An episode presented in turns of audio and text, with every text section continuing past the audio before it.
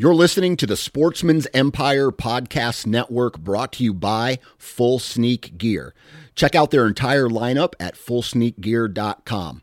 Also, be sure to check out our entire stable of podcasts at sportsmansempire.com. New from Moultrie Mobile, the Feed Hub offers first of its kind cellular connection and control for nearly any spin cast feeder on the market. When used with the Moultrie Mobile app, you can monitor feed and battery levels, run feeders on demand, receive alerts when feeders are clogged, and remotely adjust feeding times. The Feed Hub is ideal for anyone who maintains feeders. Remove the guesswork and save time by planning feeder maintenance before you drive to your hunting property. For more information, visit moultriemobile.com.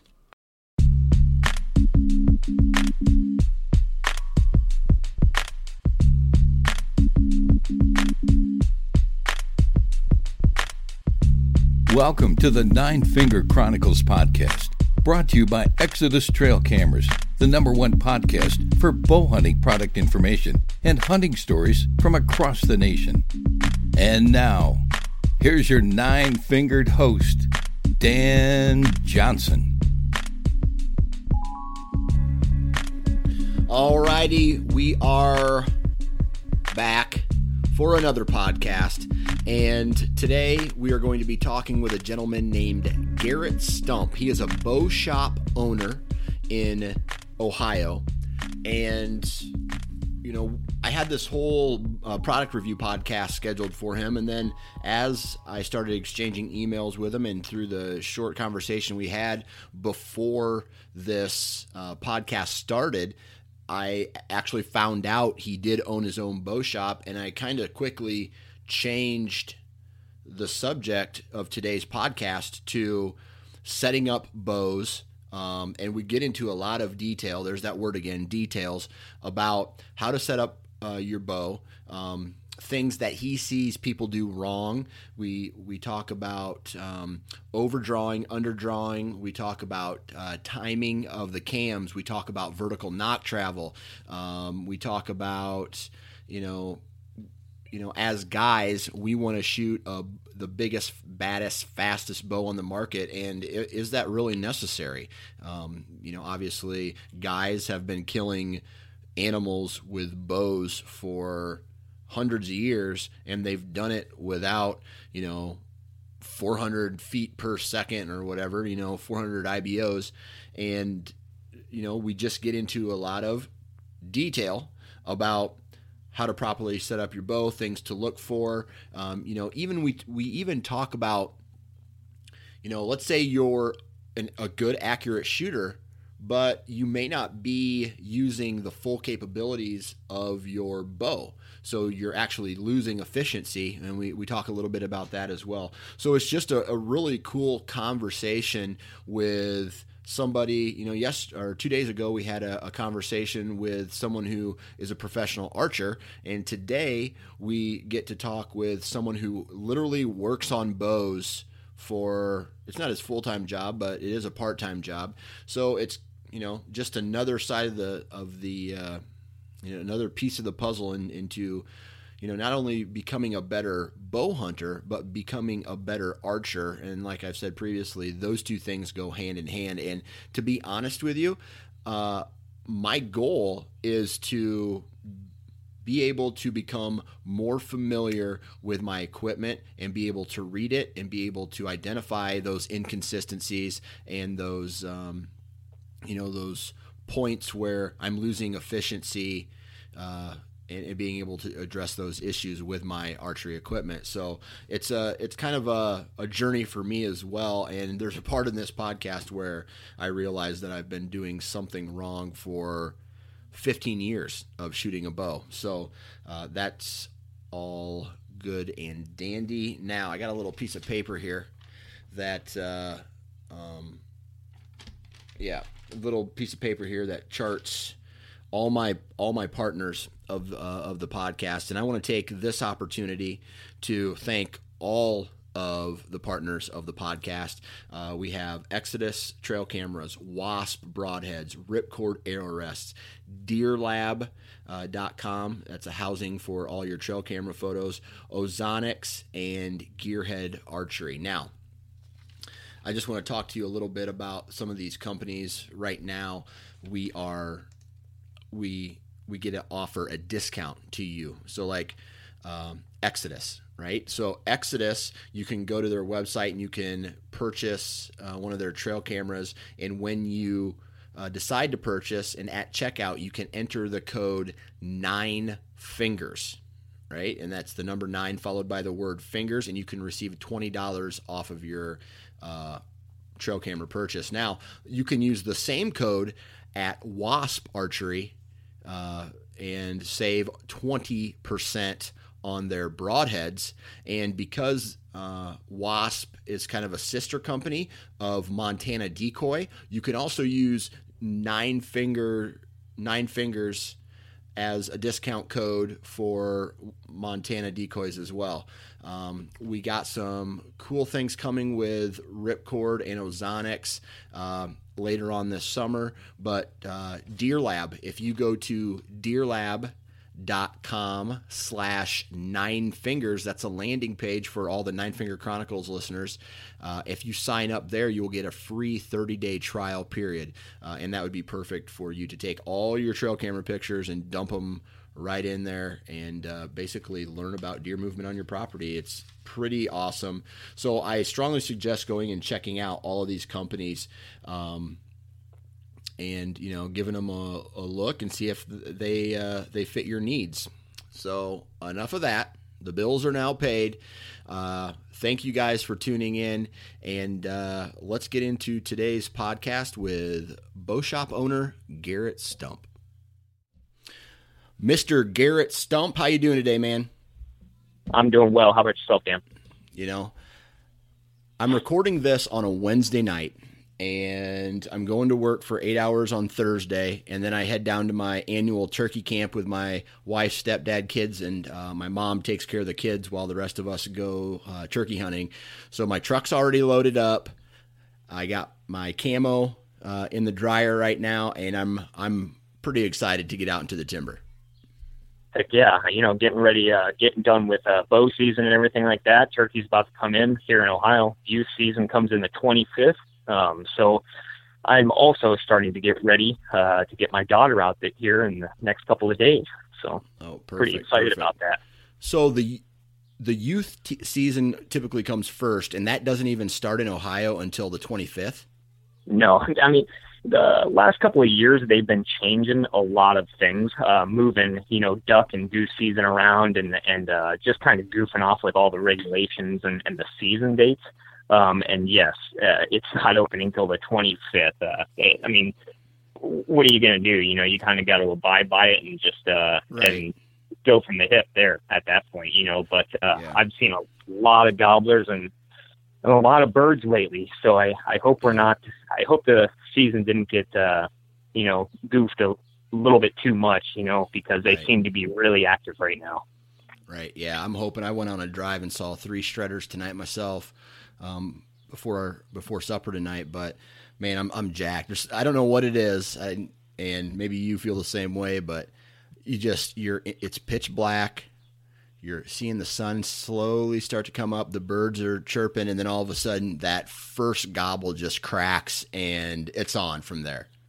You know, isn't that what we do it for though i mean once we really once we uh you know call them in and get them to the point where it's uh where it's dinner time, you know, and, right. and the dinner bell rings and uh then then it's all over, you know, it's kind of it I don't want to say it's depressing, but you know, the calling game and the talking game, the chase oh, yeah. it's all it's all gone, you know. That's right.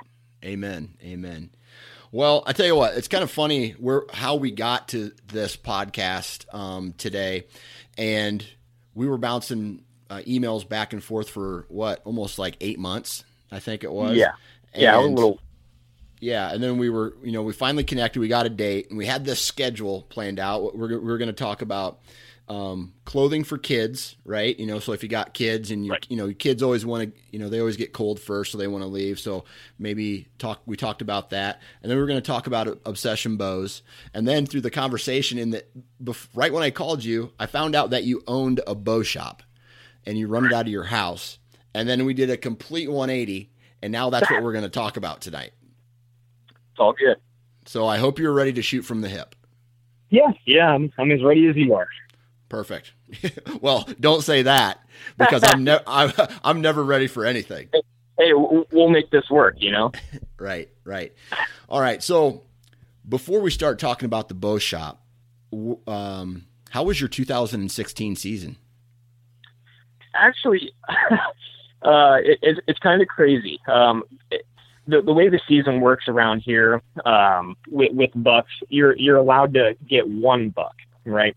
Um, so once you're, you know, and you can get three doe, one buck, three doe. Doesn't matter how you do it. Um, whether that's with, uh, you know, shotguns around here, the season has changed a little bit, um, and you can get right, you know, uh, handgun cartridges throughout a rifle. But anyway, I don't do any gun hunting, so I'm out there early season, and and at this point, I'm just uh, meat in the freezer, right? Right. And so I'm just waiting for some doe to come around, and uh, and that's what happened. At least I thought. Uh, she's coming through, and and she takes a broadside, and it's 35 yards, and uh, and I let the I let the arrow go. Well, and I, I smacked what I thought was her, right? And and we, she goes off, and and whatever you know goes down. I wait it out. You know, I call everybody. I'm like, hey, I got a doe. I'm gonna need you to come help me. You know, because of where she ran, I have I hunt about 70 acres of swamp, okay. and and uh, so when she goes in there, I mean, it, it's tough to get deer out of there, right? So I find her, and then uh, just happen to blend in a couple inches of antlers, right? So I never seen the antlers because I was so focused on getting a doe. When I seen the deer, all attention went to the kill shot instead of the head. You you kind of know how. I mean, if you know what I'm talking about, you just look at that deer and Yeah. you you know well just a misidentification. So that took my whole season out of whack last year because I Okay. popped that I popped that buck. So I went the rest of the season watching these deer. you know. Um, so I don't want to say it wasn't successful. It was absolutely successful, and I went through the season, you know, um, and and had multiple opportunities, and uh, but that that really kind of took the took the wind out of the sails, you know, because I was I was going for. I sent you that picture of that buck, and that's who I was going after, and and you know, it, it was. I hate to say it was just bound to happen, but uh, I had a really good chance of that happening. And when when I shot that small buck, it really just kind of that hurt. But anyway, I put Yeah. meat in the freezer. Yeah. I guess there's a plus side to it. Um, was the buck really small? I mean, is No, no. I, you thought it was a thought it was a doe, but well, it, I mean, it, it was. I mean, I guess what you'd call a cull buck. You know, just uh, I mean, n- nice bodied deer and everything. Just the antlers, the genetics weren't there. gotcha. You know, and and it's so thick here in, in Northeast Ohio that Yeah. you know, e- especially when you're talking, you know, early season, which around here starts like the uh, third week of September, around, well, the last last week of September, I guess you could say. You know, the date kind of changes a little bit, but it's usually around September 28th. Yeah, for sure. For sure. And uh, so there was still foliage on the leaves, and I just they happened to blend in with everything in the background, and she just or he looked like a full on doe to me. Yeah. Well, hey man, that happens. Like I said, at least you got some meat in the freezer for that. That's right. Perfect. All right. So, do you do your boat? You know, you run a bow shop out of your house. Do you do that full time, or do you have a, another job? No, I I uh, I actually work for the post office. I'm a mail carrier. Um, okay. That's that's my full time job. Um, but lucky for me, you know, I, I I do get four weeks vacation. Um, hmm but uh, you know, and I'm sure you're well aware of this. Um, but but the bow shop, I mean, it, it's hard to make a living in the bow shop all year long. During that three weeks, three four weeks of the year, yeah, you, you'll kill it. I mean, you you'll do pretty well for yourself. Um, but it's only that period of time. You know, it's it's hard to really really support yourself on the income throughout the year unless you're into unless you have some clients who are real uh, target archers. Yeah. You know, you know what I mean. Guys so, that come in on a consistent basis, not just right. You know, yeah, and, and guys that want full on tuning, new strings. You know, right when they see a little bit of uh, fur on their string and this and that. You know, but but yeah. with with the economy and everything, they don't they don't do that. Right, right. So, post office. Um, are you, are you, you're a mail deliverer? So you get out, you drive the car, or do you get out and walk? Well, uh, it, it's a combination of both. Um, you actually, what you do is you drive the truck. Uh, I mean, essentially, I walk, but I drive the truck, right. you know, out from the post office, go onto my route, you know, park, and then I start delivering. And then when I'm done with that area, go back to the yeah. truck, move to the next area. Gotcha. Okay. Um, you ever been attacked by a dog? I should have known that was coming. Yeah, yeah, I. I, I think that's. I mean, everybody everybody cracks jokes about that, but they they don't realize that crap really happens. So, do you carry pepper spray? Yeah, yeah, and and a swift foot too. A swift foot. So, so when a dog comes at you, I mean, I had to throw. Uh, this was what last week. I went on a walk with my kids, and my boy okay. kept trying to get out of the. Uh, he kept trying to get out of the actual uh, stroller. So I let him get out, and he was walking down the road, and right. there was two dogs sitting in a garage, and um, I there was a guy out there. He was working on like an old lawnmower or something like that, and I said, okay. "Hey, how you doing?" And he raised his voice and he said, "Hey, how you doing?" Well, the dogs heard him yelling at me, right? So, oh, okay. The dogs both shot out, and my son was kind of in the middle between me and my daughter, but he was in the wide open. And right. this dog was heading right for my son. So I took the oh, stroller oh, no. and had to throw it at this dog and the, then the dog veered away and ran away and then the guy came out he's like oh my god they've never done that before whatever and i'm i kind of was you know crapping my pants there for a second thinking and i was going to have to take my son to the hospital but right. you know it, it, all worked out so how, how many times a year do, do dogs chase you well um, you know if i had to guess um, during the winter it's nil i mean around here nobody comes out in the winter, you know, and and nobody's out. Um, but now that the spring has hit and you know summer's roll, you know, coming in and and uh, everything, depending on the route, if it's one of the routes that we would consider, you know, like uh, uh, I, I don't really want the lower income, you know, the fighting dogs around here because we have a lot of fighting dogs. Um, oh wow! yeah, you know, j- just that whole network of of town. You know what I mean? And uh, so you're looking at people, at least a person being chased once a week. Oh wow, that's nuts. All right. And, and, that's you know, I mean, we had a guy go to the hospital last year for getting tore up by a pit bull. You know, and and I don't oh, want to say just pit bulls, but around here that tends to be the prominent yeah. problem. Okay, this is some crazy shit. Now, automatically, my brain now is going from a dog. Have you ever had to like pepper spray a person, or like have you been attacked by a person? You know, most of the time it's women.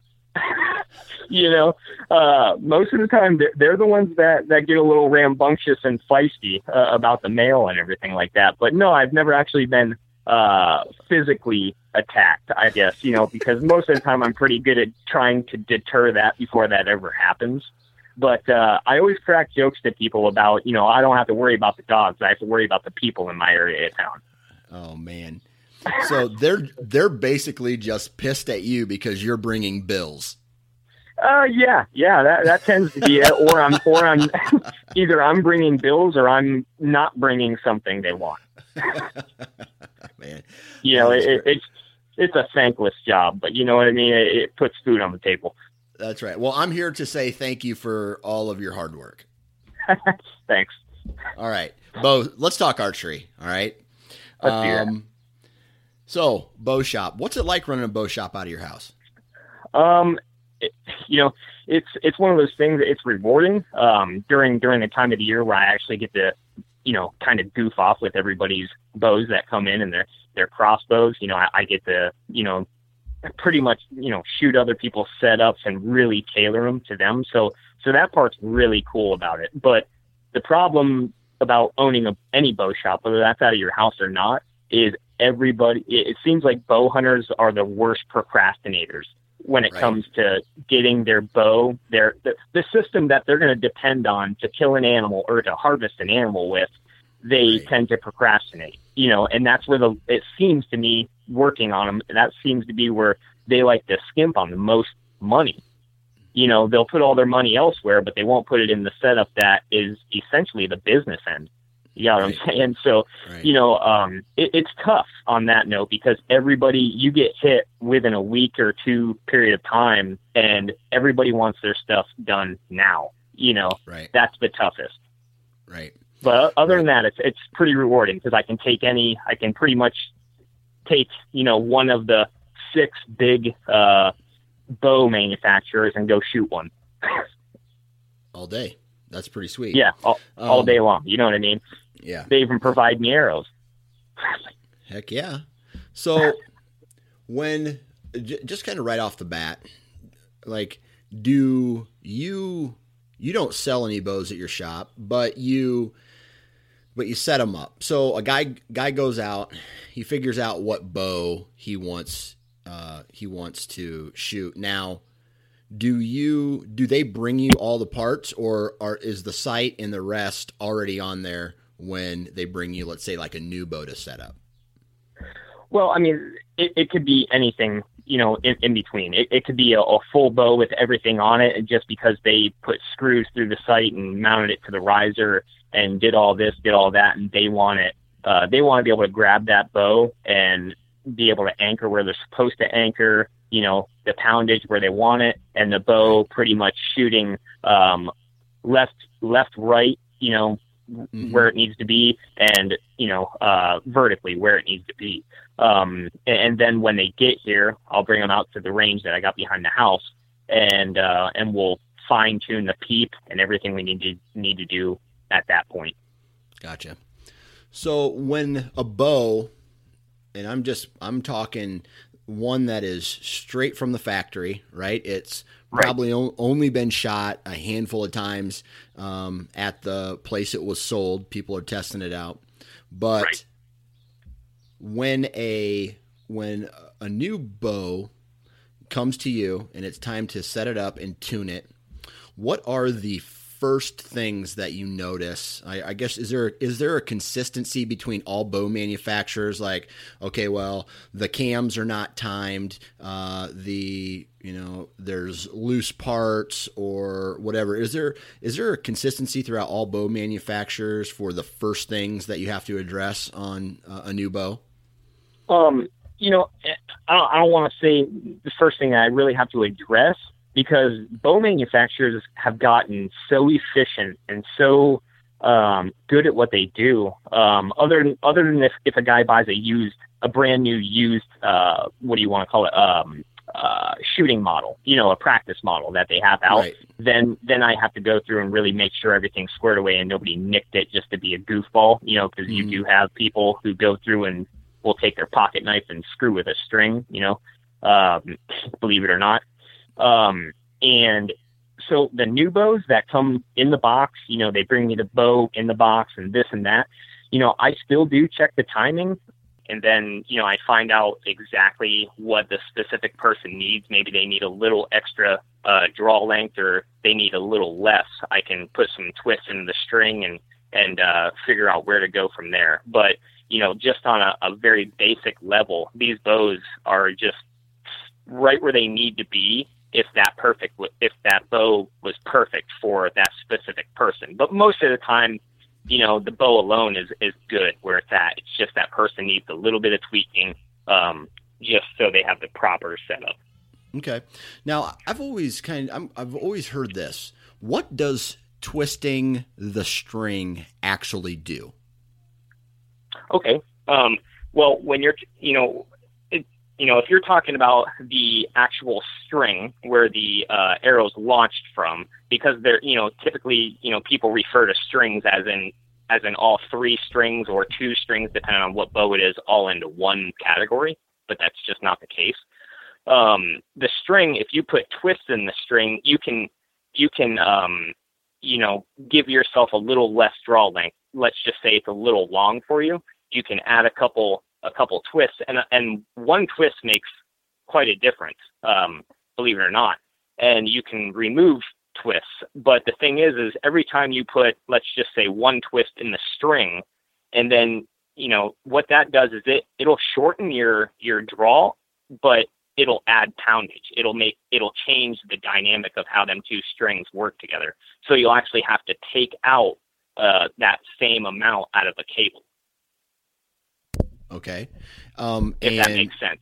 Yeah, kind of. Um, like this is all kind of new to me because uh, I'm that kind of I'm that guy who I take my bow to a, um, you know, to somebody and they say, and I say, fix this for me or set it up for me you know put this new string on or um, you know I, I i have problems with something and then they are the you know they think about it and help me out. You know what i mean? So um so with with that said then so if what happens if a guy has a peep sight and you're taking out do you have to take that peep sight back out and then put it back in? Well that that depends because if you're doing a full twist most of the time that peep sight will do the full twist along with the string and it'll line right back up. But if you need okay. to do a half twist, then yes, you're going to have to remove the peep and then you're going to have to, you know, put the peep around to the other side and insert it back through so it lines back up. Gotcha. Gotcha.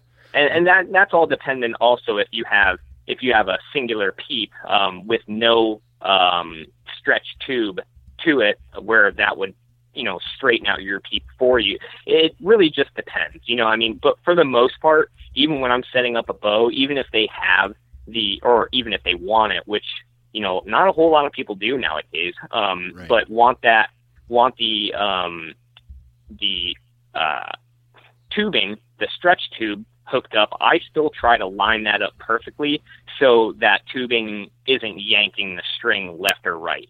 Okay. If that makes sense right to straighten it out. I want it. I want as minimal uh, unnecessary movement in that string as possible. Okay. So, so by twisting it, I would assume this is just me thinking from a kind of a, a dummy's brain, but if if you're twisting and untwisting, you know, and I, there's times when I draw back and I, I just can't get my peep sight to line up. So you know, you're always messing with your peep sight, trying to to get it to stay straight when you draw back, and there's always that ro- a little bit of that rotation in there. What does that right. do? Does that affect the arrow at all? If the string is spinning as it as you release it, is that affecting the tail end of the arrow at all from a tuning standpoint? Well it, it could, um, and that actually probably has more more to do with your your how your D loop is set up. Okay. Um, and I'm I'm going to try to explain this as, as easy as possible. Um, have you? Have, I mean, if do you have a chance to look at your D loop right now, or is that not a? No, it's in um, the garage. I'm sorry. Okay. Oh no, no big deal. Um, but if you look how the D loop is knotted on the right. string, right? Um, it any anyone who, and this is all, you know, I don't want to say I, I, I know I know all, but the way I do it is I'll make the top knot um, like let's just say the uh, string will come o- the D loop string will come over from the right side of the top knot, and then the bottom part of the D loop string will come from the left. Will go over the left side of the string. So when you're looking at the D loop, it's actually not coming from like all the right side of the string. It's not connected. Does that make sense? It's not coming off the right side of the string, so you actually have a little bit of a, a natural turn there because the string, the D loop, is going from the right side to the left side. Right. Okay. Okay. And what that does is that eliminates a. I mean, and it really depends on what release you have also. Um, but that eliminates a lot of that string twist. Now, okay. what you need to do with your peep sight, you need to uh, what what I would do is I would line that peep, you know, making sure. I mean, if it's really bad, like if it's all the way turning to the right or turning to the left, I would put a half a twist into your into the longest uh, lengths of string in between your peep sight and your cam. So if that the longest amount of string, which would be from the peep down to the bottom cam, I would put a half a turn in the direction that peep needs to go. Okay. All right. Okay. Because the further you get away from the peep, the bigger the um, the uh, less amount of distance, the less amount of effect it has, if that makes sense. So you can yeah. actually fine tune it by getting away a little bit. Okay. Um, so I would do that, and if that moved it right into the place, then I would you know, put a new D loop on and I would lock it as tight as I can onto that string right where the the uh, peep is lined up and line that D loop up to it, and it should not turn. Okay. Man, that's crazy.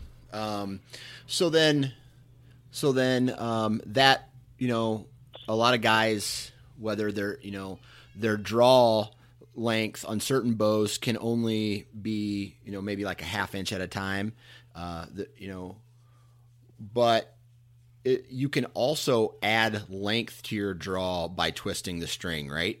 Or take take yeah, draw with, out. Within reason, you can, um, but that is much more of a, of a fine tuning. Um, yeah, I mean, you you don't want to buy a twenty nine you know inch draw, a standard twenty nine inch draw bow when you have a twenty eight inch draw, and just say, oh, because I got a good deal, I'm going to put it, you know, five twists into this string and tighten this all up, you, you're going to create more problems than it's worth. You're going to end gotcha. up buying a new bow. um, you know, and I hate to be that dramatic, but some, you know, it, unfortunately, I, I, I run into that a lot, and and it is very frustrating because you know you want to set these guys up, you know, where their bow is so efficient, nothing to go wrong with it. Especially yeah. when I put my name behind it, my work sure. behind it. For sure. Right. Okay. So all it's right. all within reason. Right. So, kind of on the same path as, you know, the string here. I, w- I was watching some YouTube videos about there's this guy who he's like kind of like you and several other guys who are just straight up gearheads when it comes to bows and um, he does these really sophisticated tests on on all these major brands. Uh, they, they send him one, he does a test, and then they send it back, and he writes this unbiased uh, review. Um, and he always talks about vertical nock travel. And until I I listened to his uh, videos, I didn't know what that was. So, can you explain to the listeners what vertical nock travel is and why it's bad? Well, I mean, I'm not sure that vertical nock travel is necessarily uh, bad all, all around, if that makes sense. I got um, I'm just basing this off, uh, like I I've learned about this from one person, and it's a guy on YouTube, right? So he sounded smart, so I trusted him. yeah, yeah, you know, well, vertical nock travel. What you're talking about is is the bow. The bows have grown, um, you know, so. Um, what do you want to say? I mean, I, let, us just say from the 80s to this point. Okay, uh, nock travel. Well, I I would think um, because I wasn't doing bows in the 80s, um, but vertical nock travel is one of those things where, you know, um, essentially, and, and a lot of I'm going to try trying to dumb this down. um, it, it is it is an important subject, but um, it's one of those things where vertical nock travel. What that is is the when your string is drawn back and you have your arrow pretty much in the rep, right? Mm-hmm. And now is is you know I'm not asking this is a rhetorical question, but is your arrow at an angle, right? Is it gotcha. from the rear high and to the rest low? And what that is is when you're when you release that string, because you're not exactly centered where your where your uh, uh, D loop is is not centered in the string in between the cams. Okay, You can you can take that measurement and it will not be exactly center in between them two. And so what you're doing essentially is vertical nock travel doesn't have to be a bad thing. It helps if you if you add like let's say an eighth of an have you ever heard of somebody say you need an eighth of an inch high on your nock? Anything Yes. like that? Yeah, I've heard that. Now, okay, n- now that that's not required for every bow, right? That's not. I'm not sure that that's necessarily a requirement for any bow, but there are some bows that just that just like that. You know, just kind of like a selection of an arrow.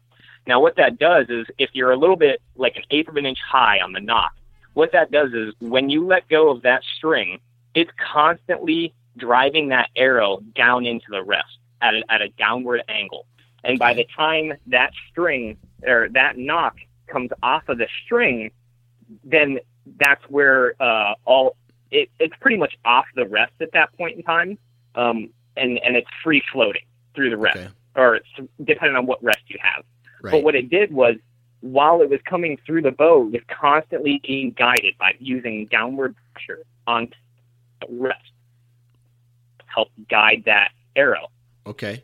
And then where nock travel.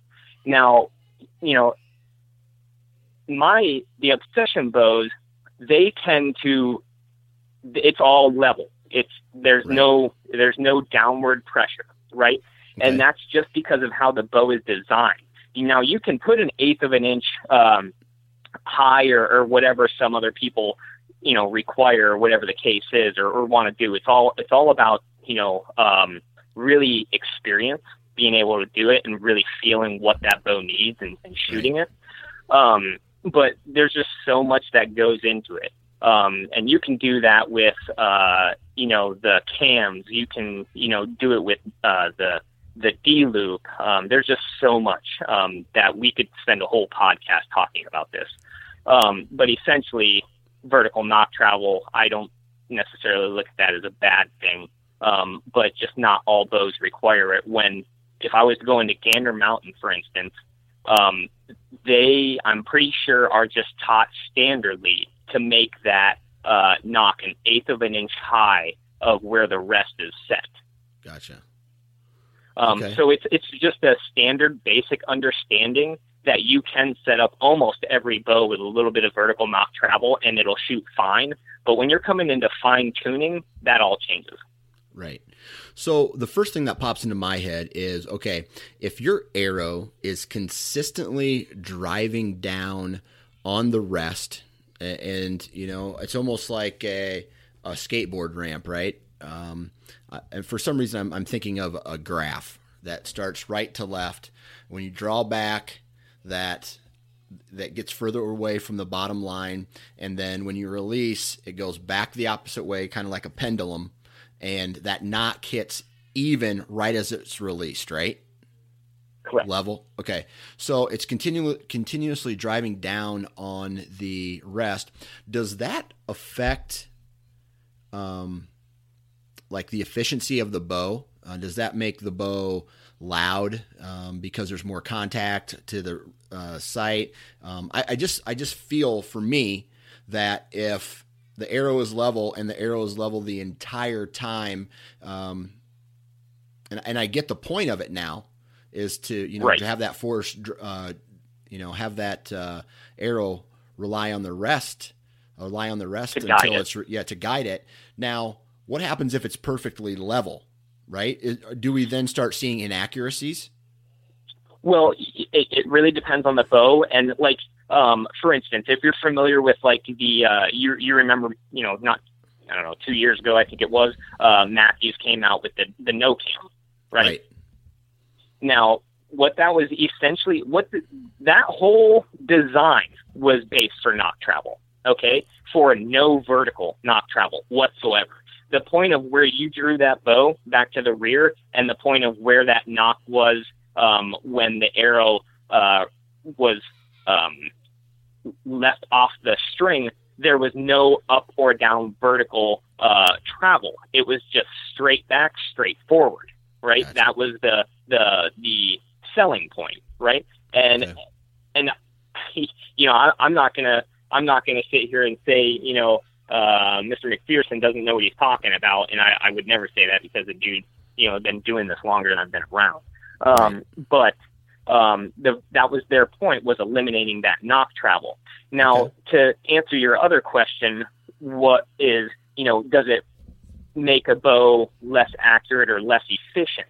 Well, it just really depends on the bow. Like I said, if I put an eighth inch um, high on my uh, Evo, my Obsession Evo, I would have all types of inefficiencies. I'd have my arrow launching all over the place, and I would hear, um, because I am so um, familiar with my equipment, I would hear every little thing wrong with my bow when you may not hear it at all. But I know my bow so well that I would know, you know, and yeah, it would create little inefficiencies and it probably just wouldn't shoot right. But there are bows, like I have a Mathews solo cam sitting right here that I need to work on for, for a guy. And, uh, it does have a little bit of, uh, eight, it has an eighth inch nock travel, um, and it's shooting perfect right now. I do need to set, I need to change out the peep form and do all that, but that's just the way this bow is, is because it's, it's a single cam, if you will. Right you know so when you start getting into single cams you know you know dual cam and you know stuff like that that nock travel tends to change. Okay. So kind of staying on the path of like inefficiencies right? Um how how much how much efficiency do you lose if your if your cams are not timed properly?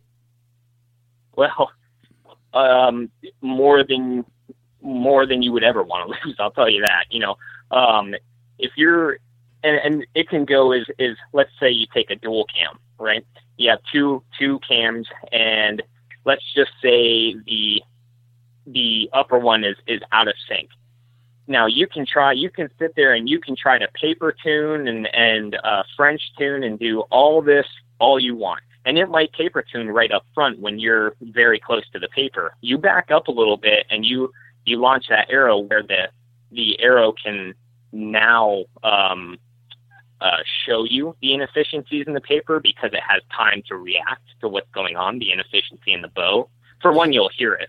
Um, for another, um, paper tuning, um, a lot of, I mean, that's like that's like arguing oil also, but it at least gives you a starting point well, you can sit there and you can try to move that, that rest up and down to compensate, and you can pick all the different spines of arrows all you want. Um, but until you get that, that, uh, them cams synced, you, you will drive yourself crazy trying to, uh, get your bow to do what you want it to do and to sound like it's supposed to. Gotcha. So, um, and you and I both know, you know, uh, sound from a bow. Uh, uh, I don't want to say any sound, but unnatural sounds from a bow uh, equals pretty much efficiency. They're an efficiency problem. Right.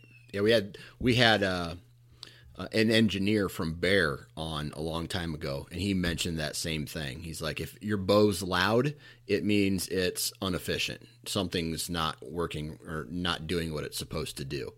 But let's say you, as you know, a, a bow tech find out that uh, a certain bow, the cams are not timed. How do you fix it? Well, I have a draw board. Are you familiar? Well, anyway, are you familiar with what the draw board is? Yep, I've seen one. Just, okay, okay. Um, now, what I do is I can most of the time these uh, the hard cams and all that they have a little they have a little mark on, on the cam that helps you, and, and Hoyt is probably the best one for this, um, but helps you uh, line up like within a circle of the of the cam, and you can sit there and look at the uh, the cables that um, hook up, and if they're not directly center or at least within that hole on each end at the same place, it's it's not timed correctly. Gotcha. Because what that means is when you're drawing that bow back, they are not tur- they are not uh, rotating at the same exact point um, in time. Um, when you get to the top, you you know depending on uh, how your bow feels, if you have a little bit of mush to your to your uh, backstop, um, and that's just the way the bow is designed, and that's the way you you like it, then you'll probably never notice at that point in time until you shoot. But if you have a very solid back wall like I do, if if something's not timed properly and let's say the, the lower cam is hitting before the higher cam, I'll be able to hit my back wall and then still be able to pull that little bit of sixteenth or that little bit of eighth inch. And if that's the case, that's because I'm over rotating the top cam to get it to hit the limb. and Ah, okay. that that right there, I can tell you there's an inefficiency in the bow. But if they're hitting at the same time, you have two points of contact at the same time on the limb. You will not be able to pull through. You you won't be able to rip that string off the bow if if it makes sense. You know, Gotcha. Okay. All right. So, what are of of all the things that we you know kind of went through? Uh, we talked about vertical nock travel. We talked about um, you know twisting the strings. We talked about um, you know timing the cams. What what are some other things that a Bowtech does to you know does to bows that you know the average Joe like me may may not know that you do to help tune these bows. Okay. Um, one thing one thing I tend to do is, you know, if if the bow, you know, tends to have a little bit of, you know, let's say someone comes in and says, "Hey, it just seems slow. It, you know, it has some ring to it." I can add um, little brass nocks, and I tend to uh, test with this a lot. I can add little brass nocks in certain se- sequences up um, towards your cams or whatever the case is to help uh, quiet the bow down. And if they're positioned correctly, you can actually add feet per second to a bow. Really? Um, I mean, yeah, absolutely. Um, you're not going to add 30 or 40 feet a second to the bow, but I can take, um, like, for instance, my bow. Um, I took, you know, right when I got the bow, I took the, the stock um, ABB strings off of it, built my own, and added um, uh, nocks to the bottom and the top in this, you know, after testing it and testing it, taking them off, putting them in different places. And and I'm up. I'm shooting a 400 and a 472 grain arrow at 318. okay. You know, I mean that that's pretty quick, and I'm shooting Yeah. a 65 pound bow. Yeah. You know, Okay. um, so I, I'm, you know, and what that can do, if I was to take them uh, nocks off right now and shoot the same setup, the same arrow, I would immediately notice how loud my bow got, and I would probably lose, you know, anywhere from eight to ten feet a second. So, what is it specifically that those those brass nocks do? glad you asked. Um, when they're set up properly, um, now just imagine this, and I'm sure you've probably seen uh, videos of the Archer's Paradox. Mm, The uh, like the arrow, how it how it wiggles and and out of the bow, it just oh, kind of, uh, stuff. bends. Yeah. Yeah, yeah, yeah. You know, and um, what that is, your your string does the same exact thing, but just think of it as your string's vertical, and it does that same exact thing. It wiggle, you know, just kind of sits there and rotates uh, so fast you never know it, you know, Right. and a lot of vibration comes from there. Well, what that does is when you add them nocks in the correct position, once you let go of that string and that arrow goes, because you have the weight right um, within, you know, probably an inch or two, uh, probably within an inch and a half of the them cams on the string. What that does is helps that string because there's that weight right there. It helps them settle down into the grooves of the cams a lot faster. So you're eliminating that rotate that rotation of the string and then thus, you know, taking a lot of sound out. Wow. So, you learn something new you know, every day. yeah, it, it serves a dual purpose, and and that is what a really cool thing. And a lot of people don't know that because they think, hey, them nocks were already there. Yes, Yeah. but what people don't notice if they're not in, you know, really familiar with the, their bow, they don't realize that I moved them. Right. Okay. So, is this something that all Botex know, or is this kind of a uh, okay? I'm like a Jedi Master Bowtech. Um, no, no, I don't want to call myself a Jedi Master, but I happen to be. Uh, I, I happen to not be happy if it if it's not doing what I want it to do or what I know it can do. But um, and I I hate to knock on the the big store guys. You know, like let's just take an Academy or a Wally World or or something like that, where they might be able to set up a bow. Them guys, unless they're hardcore bow hunters and they do their own work, they won't. They probably won't know a thing about that. Right. Um, but a guy who runs his own shop and pays his bills through his shop, he'll know that. He'll, yeah, he he should know that. If he doesn't, then I, I you know, good right. good for him. I don't know how he's really uh, getting getting by. Um, not sure. that that makes everything well, but it it's just them little things that most people don't know, them little attention to detail. Um, those are what make a Bowtech separate from the rest. Gotcha. Okay. So, you know, you have to deal with a lot of people and, you know, and most importantly, men, right? So, men are right. the kind of people who, you know, we want things bigger, badder, faster, stronger, whatever, all those type of words, right? Ain't that so, true? so, you know, I'm, I'm six foot tall. Um, I used to think I drew, I drew 30 inches for years. You know, my draw right. 30 inches, 30 inches. And I had a, a Bowtech one time tell me, I think your uh, your draw length is actually 29 inches. Shit, it is, man. I uh, I draw 30 inches. I pull 80 pounds. I'm a badass, right? So, right.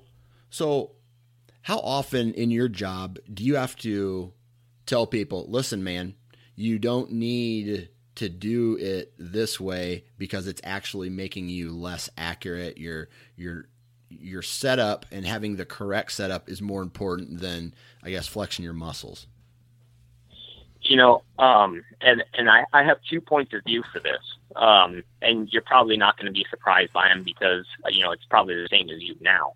Um, but when I was in the when I was in the uh, you know, pro shop where I worked um, and, and worked for my buddy who it was his shop. He just didn't know anything about, you know, archery, and I just happened to be the guy.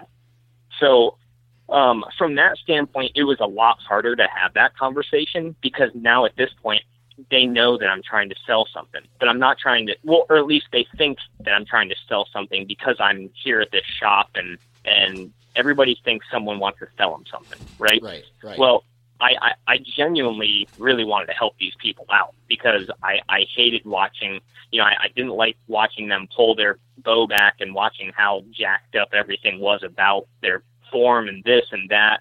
So who am I to come up and tell them how jacked up they are, right? Right. So that was that was a lot harder for me to do when I was at the shop because they tend to not listen because right. you're you're a pro shop. You know, you're you're there. It, they automatically go to, hey, this guy wants to sell me a new bow or wants to, you know, get me for labor cost. Um, so from that standpoint, that was really difficult. Um, but now that I have my own shop, um, I have no problem uh, talking to people because I can actually talk to them and, and kind of explain how things work. But believe it or not, man, I mean, just guys tend to be, you know, guys and are kind of like you said, you know, I want to keep pulling this 80 pounds, even though I'm pointing to the sky when I'm doing it. You know, so I've been shooting this way forever. You know, my hands down here below my, not even touching my face, you know, with my release, and I shoot good like this. And that's the worst thing. They can actually shoot good yeah. while shooting incorrectly, incorrect form, incorrect bow, and everything because they have adapted. um, so, and and that's you know the the worst part. But but now that I'm you know in my shop, I can explain that to them, and they tend to be a lot more receptive because they know I just want to help them out as opposed to sell them something. Right.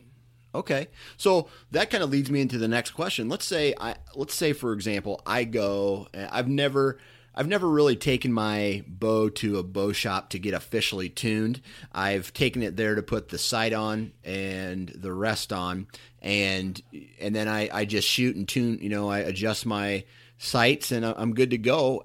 I'm I'm consistent. I shoot good, but kind of what you just said is that you may be shooting good, but your bow is not functioning at the maximum capacity let's say a, a guy hears this this conversation that we're having and he wants to Right. ask himself, "Man, is is that guy me? I'm shooting good, but my bow, you know, I my form may be off, my bow may be off, but I'm I'm still shooting good." How should that guy you know, take a step back outside of himself and look at his, look at his setup, how he shoots, to try to identify some of those problems. To say, okay, I am now one of those guys. So how do I identify, and then what do I need to do to fix it? Right. And and I, I think there's uh, a couple easy steps that that a guy can take and to really help optimize his setup. But the first things first is he's going to have to be open minded to maybe realize he could be doing something wrong. You know how a lot of that goes. Guys, don't exactly want to be like, oh, you know, admit it that they actually are doing something wrong.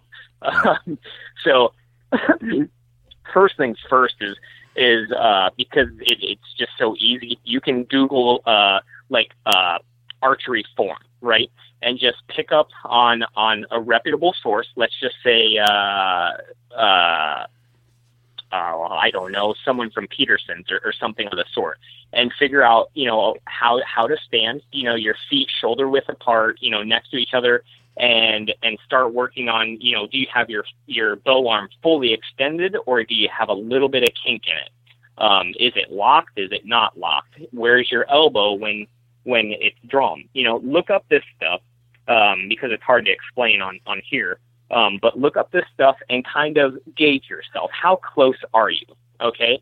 Um, and you're going to want at least two points of con- you know contact on your face. And I recommend corner of your mouth, obviously, and the tip of your nose, not the side of your nose, but the tip of your nose, right?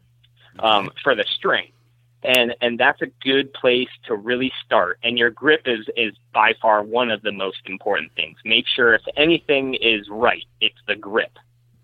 And um, So go into go, go into thing- detail about that. Why why Okay. is the grip one of the most in, important things? Because I thought it was just you know, hey, this is where I hold on to the bow.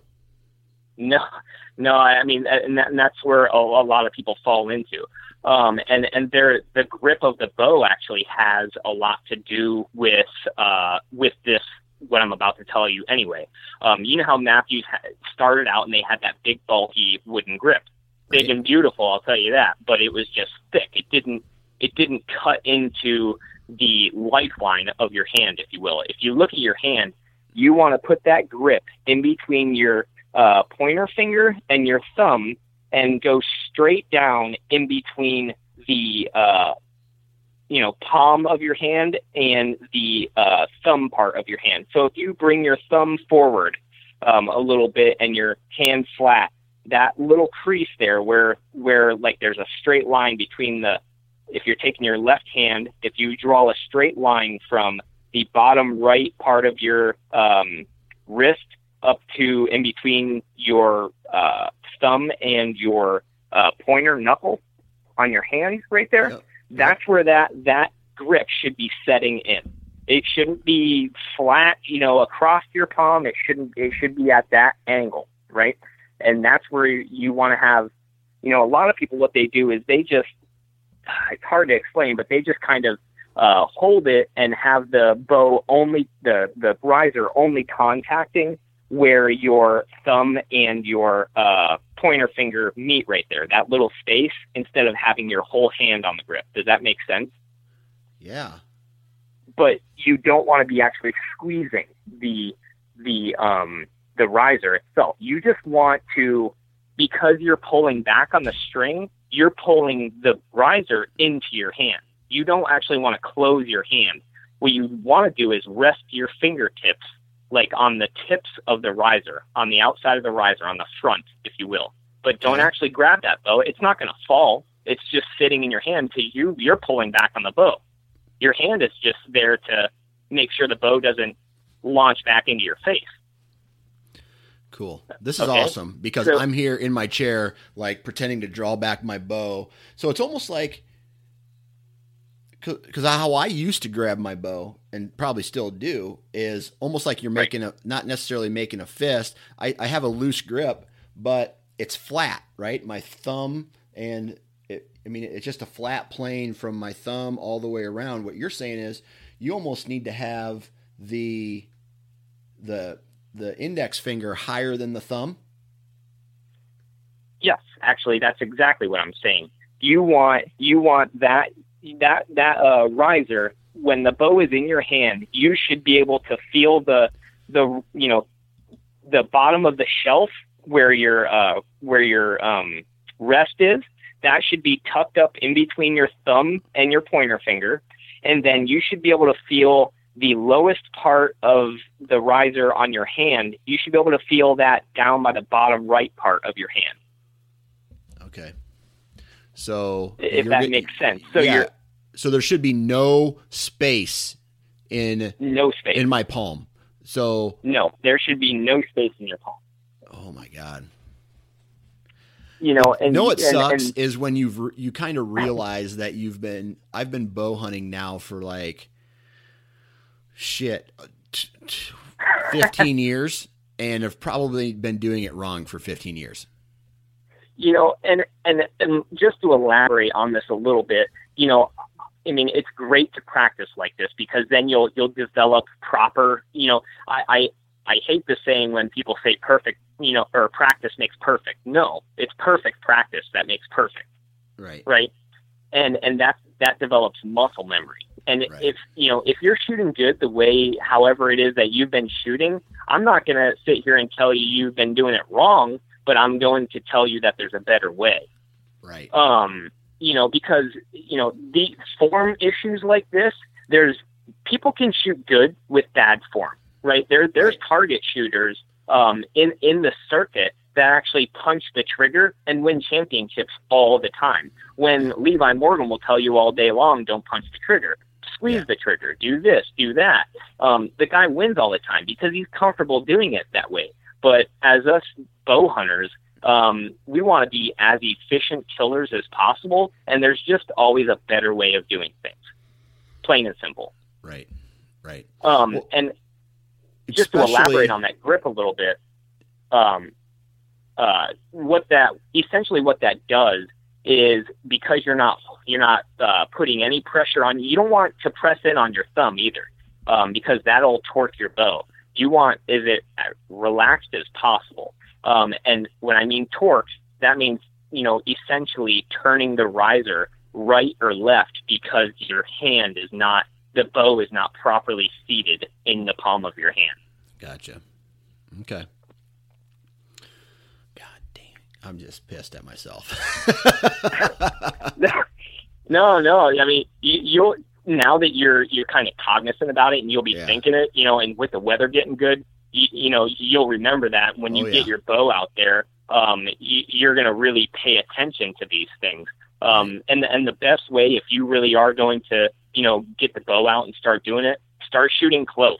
Um, yeah. Because if you go out and you say, I, I, last year I was shooting 40 yards, no problem. You try to do that when you're goofing off with your you know, uh, your bow hand and trying to fix things, you're going to find out real quick that either you're wrong or your bow setup's wrong because you've been shooting it, you know, uh, torqued for one way, even though it might be accurate like that. Now you're trying to correct yourself, and now the bow's wrong. Right, for sure, for sure. And then that's when you uh, you lose a twenty five dollar arrow. That's when you lose a twenty five dollar arrow. Yeah. All right, so so kind of going back to the original question, I can we kind of went off on a tangent there, but you know, you got guys come in who want, you know, who like, okay, I'm 30 inches. You got to, you got to trying to try to uh, talk them, you know, talk them down right. and say, hey, man, you're actually more of a, a 29, uh, and you know, your form is showing me that you don't need to be pulling uh, 70 pounds. Maybe you are right more of a 60 uh, or 65, you know, pound guy. Um, right. You know how how much of that do you see, and then kind of I, go transfer that into you know not only do they need a different setup on their bow or different you know specs, but you know maybe their arrows are too long or they have the wrong arrows. Right. Now, um, what I, I do see that a lot. I do see a lot of people um, who do want to draw. I mean, they they they've been told that you need you know all this draw weight to get speed, right? And not to mention, I, I think I think that whole speed game is, is uh, it, I don't want to say it's wrong, but you know, it, it's just it's one of those things where um, and, and like the gentleman said on, on your last podcast, it's it's not about the kinetic energy. It's about that momentum, the follow through. When Mike Tyson hits you, he didn't draw back. He went through you. Yeah. Right. And that's what you want from an arrow. And you actually nowadays the bows are so efficient, you really don't need all that poundage. But anyway, to go back on subject, um, what I do to really help people out and to help them actually physically see how wrong um, what they're doing is, you know, because I have so many people who want to draw 70 and 80 pound bows, and they actually bring them to me. And I have them sit down. I have a chair. I have them sit down in the chair, uh, bring their release, and if they can draw that bow back, no problem, while sitting in a chair, then by all means, shoot that bow like that. But most people cannot do that. Yeah. Okay. Yeah. Um, have you have you ever tried that before? Um, you know, this is not me trying to sound like I'm bragging, but I I lift weights, right? So I right. for a while there I was I was pulling 80 pounds. But right. when I started to shoot a lot, I noticed fatigue, getting fatigued, and it just kind of stopped being I don't want to say fun, but right. I I was you know I was getting fatigued, and I was just like, uh, you know, I honestly I sh- I could I could have stuck with 80 pounds, but I just right. felt I don't I didn't need it, and it would be easier right. for me to pull 70 pounds, and I'm gonna not be as fatigued, and I'll probably be more efficient because it's actually easier for me to pull back that weight. Right. You know, and and you know when you're you know out in Iowa, it, it you know, it gets pretty cold, you know, right. um, along here when, when you're sitting in a tree stand and let's just say that this uh, this buck comes running up on you, and uh, you don't have time to really stand up, right? And w- right. we all know how this works. You know, you don't have time to stand up. You have your bow, um, and everything's happening so fast, and you just need to get drawn, and then maybe you can stand. Okay, right. so you right. try to draw. You got 70 pounds. You're freezing cold. Your muscles aren't. They're not working as efficiently as they would if they were warm. And so now you're not only losing strength, you know, just by being cold, you know, you're you're setting down and then muscles that would normally be engaged to be able to draw that bow back aren't engaged. Right. Um, and that's where, you know, I see it all the time. You know, even even me, when I was uh, shooting 65 pounds, which I don't now, um, 65 pounds was no problem for me, even sitting down. But you know, the older I've gotten and I have a little bit of a shoulder issue, um, now, you know, I've got myself down to about 61, 62 pounds um, while sitting down because now I know that I'm not going to have any problem with my gear being on, with me being maybe cold, um, and being able to draw my bow. That is not that's that's one less thing I need to think about while I'm out there. Right, right. All right. So here's here's a question then because of all that. You know, but we have been killing deer. You know, I remember when guys started talking about like, man, 200 feet per, you know, 250, 200 feet per second, right? right? When bows were going that fast. And now we're, you know, we're up above 400 and we're still killing deer, right? So what, what in your opinion has happened? Well, I, I think um, it, it's it's uh, business has changed to be honest. Um, I think um, everybody. It, it's not. It's not necessarily the people, um, but I, I think business has really changed the game. Um, obviously, everybody always wants to get a little bit, of, a little bit more. There's always a little bit more, um, and that's with everything. Um, and these businesses have come out and it just starting getting faster and faster. And once one business, you know, accomplishes let's just say that that 300 mark, which not too long ago was a big thing. You know, you hit 300 and it's like that was a huge deal. You know, um, every other company, if they did not try to compete, because um, essentially that's what they're doing. If they didn't try to compete, they would disappear, essentially. Yeah. Uh, um, and and that and I, I may be a little extreme that they might disappear, but I think everybody is upping the ante, which is in return, you know, making every other business have to produce, have to right. produce results.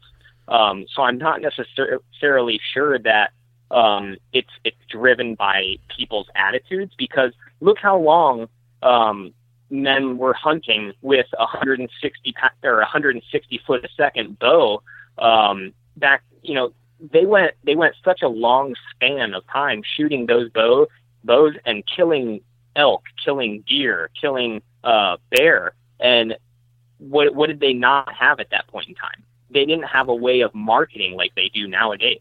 Right, right.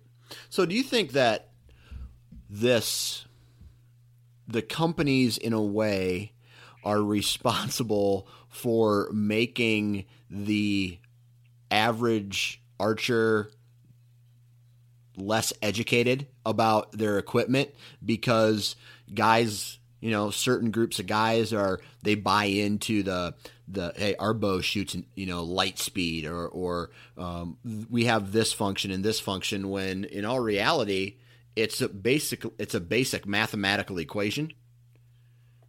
Right. Um you know being as I mean, yes, I think bow makers have a, have a huge role in in playing that game, but they're doing what they do best. They're right. selling a product. They're staying alive. Um, now, you know, back in let's just say the '70s, um, you know, these guys they were they were the ultimate hunters. You know, in, in in my opinion, these guys they built their own arrows you know they they learned everything they could not because they necessarily wanted to but they were forced to. Um you know there there just wasn't the resources we have nowadays. Um so they were all forced to be let's just call them woodsmen. Their woodsmanship was better than mine. Um they were better than a, a lot of men that i know. Um so they were forced to do these things. Now um, all the products and all the all the I mean, we have YouTube. You can pretty much do any you know fix anything, build anything just by watching right. a YouTube video. Um, right. The resources have have changed. Um, so I'm not, I'm not necessarily sure that you know it's necessarily the business's fault because they've just as much provided the resources to do what a let's just say a bow tech would do for them. Um, but you know, it's it's up to the individual to really educate themselves. Now, you know, now we could go into that, but you know, it's all about motivation. Like me, I don't have I don't have to force myself to to work on my bow before season or do this. I enjoy doing it because I want to learn as much as possible about these systems. I love it. Right. Right, for sure. So so then let's say you get a bow perfectly set up for a guy, right? He goes and he shoots right. it. He's happy with it, um, and you don't see him again till the next year, right? And you you look at his bow, and he comes in. He's like, maybe he wants a new string, or maybe he's just stopping in for, I don't know, some you know, just to BS with you. Right. We don't ever really talk about maintenance on uh, archery equipment, especially the bow. What are some things you know, from your opinion on how to maintain your bow so that you get a really good, high functioning, high quality life out of it. Right. And, and it, it comes down to one single thing. Um, the most important thing on your bow um, is your string. um, you know, and that's taking care of your string essentially is taking care of the whole system other than, you know, throwing it or dropping it, you know, and cracking a limb, something of right. that sort. Um, but getting a good wax um, and consistently waxing your string. Now, not your serving though, right? Um, the serving are the serving is essentially what protects the the string from the cams, and um, it's also the center serving, which your D loop goes on, and you know that locks in your peep sight all of them, you want to keep the wax away from that because you don't want it to essentially, it, it could uh, loosen up your serving um, depending on how well somebody tied it. But you, you, you don't want any wax on the serving.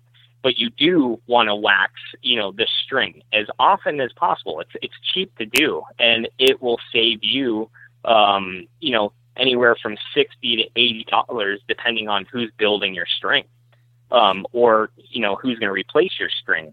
But wax works wonders, and and I could build you a string, you know, and it could last you it could last you three, four, you know, any five seasons if you're to keep it waxed.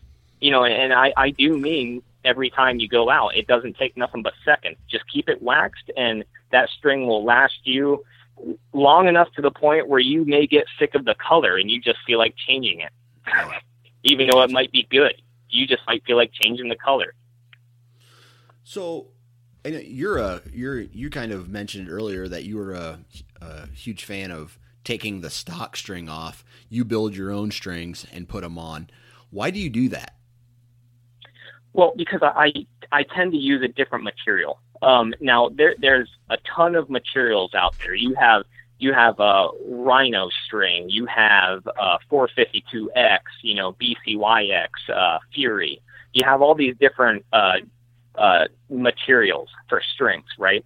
Um, some stretch more, some settle in a little bit better, which you know what helps your peep stay straight when you're when you're you get a brand new string and you put a, a peep in, if the materials are really good and the string is pre-stretched properly and the serving is added to the string properly, your your peep should never move left or right. Right. Okay. Um, now, if it moves left or right, that's because you know the string is settling into the serving, settling into the grooves of the bow, and then once it finally settles, let's just say it's off a little bit to the right, um, you can you know put a twist in it and that'll fix all problems. Well, what I do is I take the strings right off and I keep the stock strings just for like last minute backup in case I, you know, I can I can pack them in with me. Um, maybe if I'm going somewhere, that way I can just have a set of strings in case something goes bad. Maybe I uh, nick my string with a knife on accident or, or a, a broadhead. Um, but the reason I do that is because I use um, BCYX material, and I'm I'm partial to it. I, I really enjoy the material. It's easy to work with. The colors are vibrant um, that I can use, and uh, the serving tends to wrap up nice with it.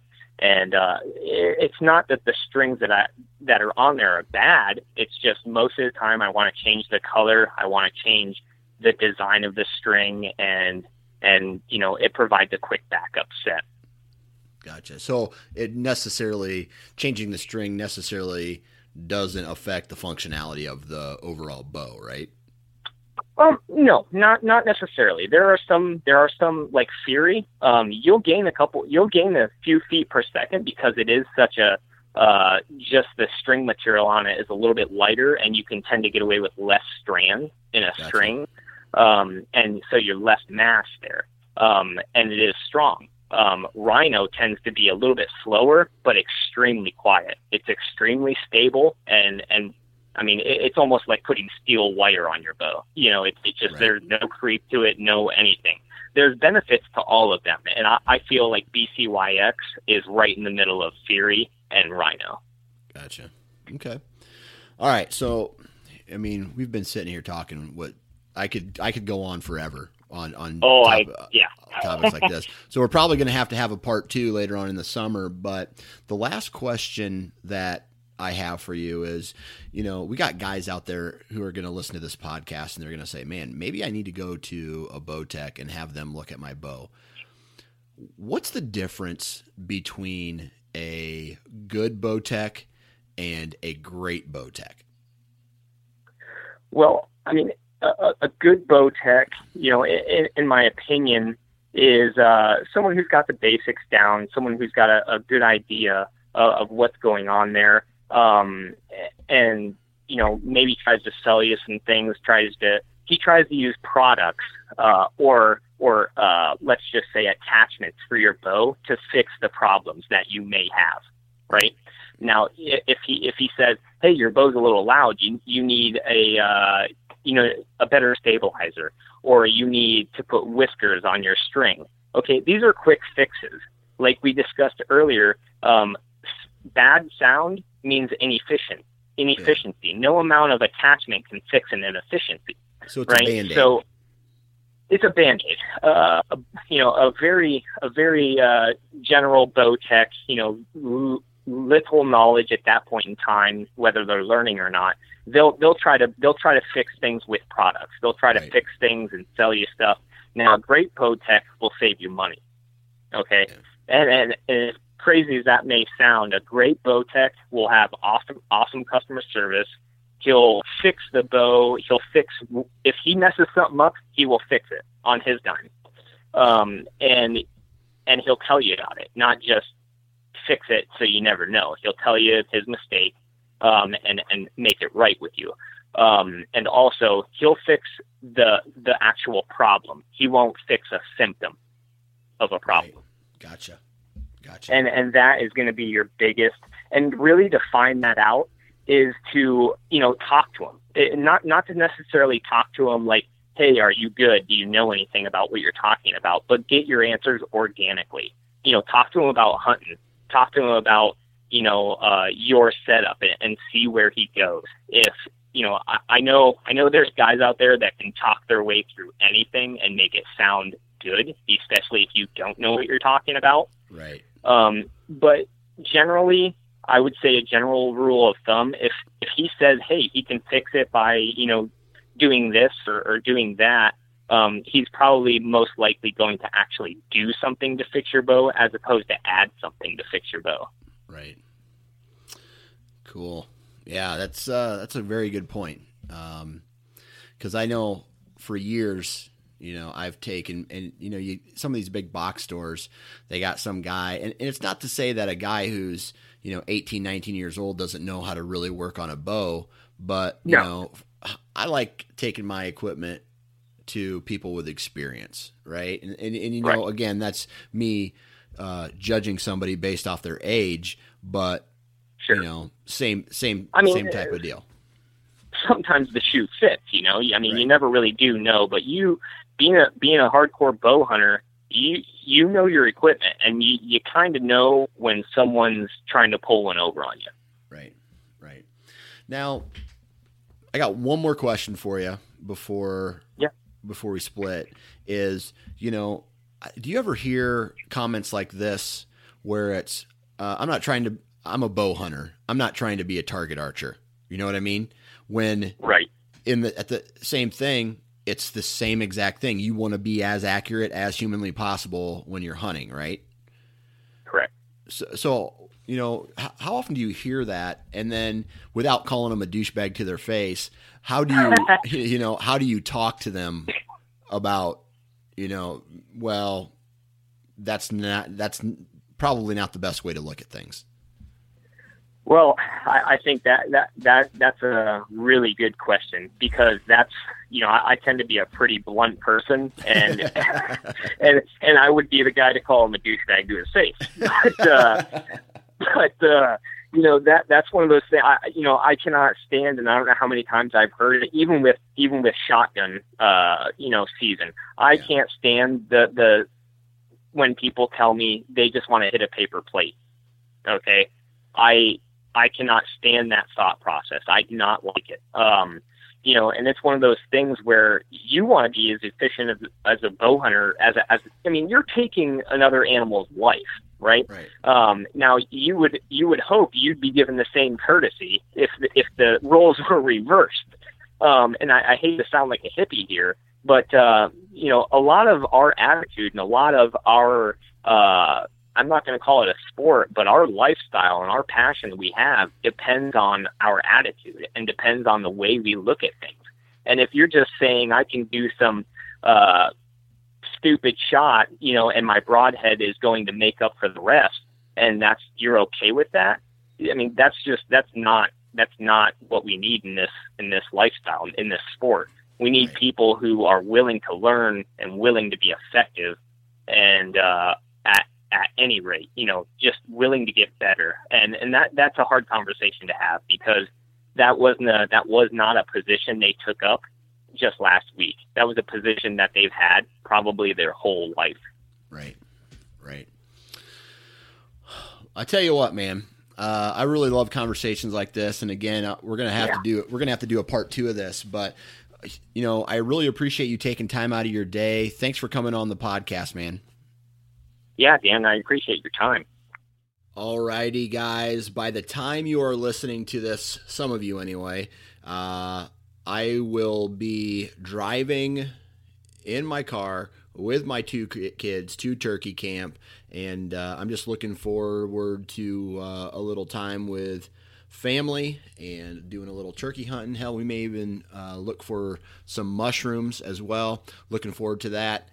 And uh, just having a good, relaxing weekend and, uh, you know, refreshing through nature. Now, like I said, huge shout out to Garrett. Uh, thanks for coming on the podcast, man, and uh, sharing some knowledge with us.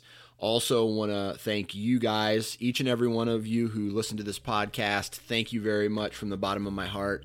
Uh, Deer Lab, Exodus, Wasp, Ripcord, Deer Lab, Ozonics, Gearhead, Exodus, Wasp, Ripcord. I think, okay, I've said them all. All right. Go check those companies out thank you, thank you for uh, your support of this podcast. And uh, check me out on Facebook, check me out on Twitter, check me out on Instagram.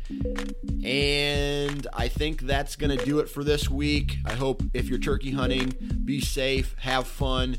Shoot straight, shoot them in the face. And uh, if you're going to be doing any tree stand work, guys, remember to wear your damn safety harness. Have a good weekend.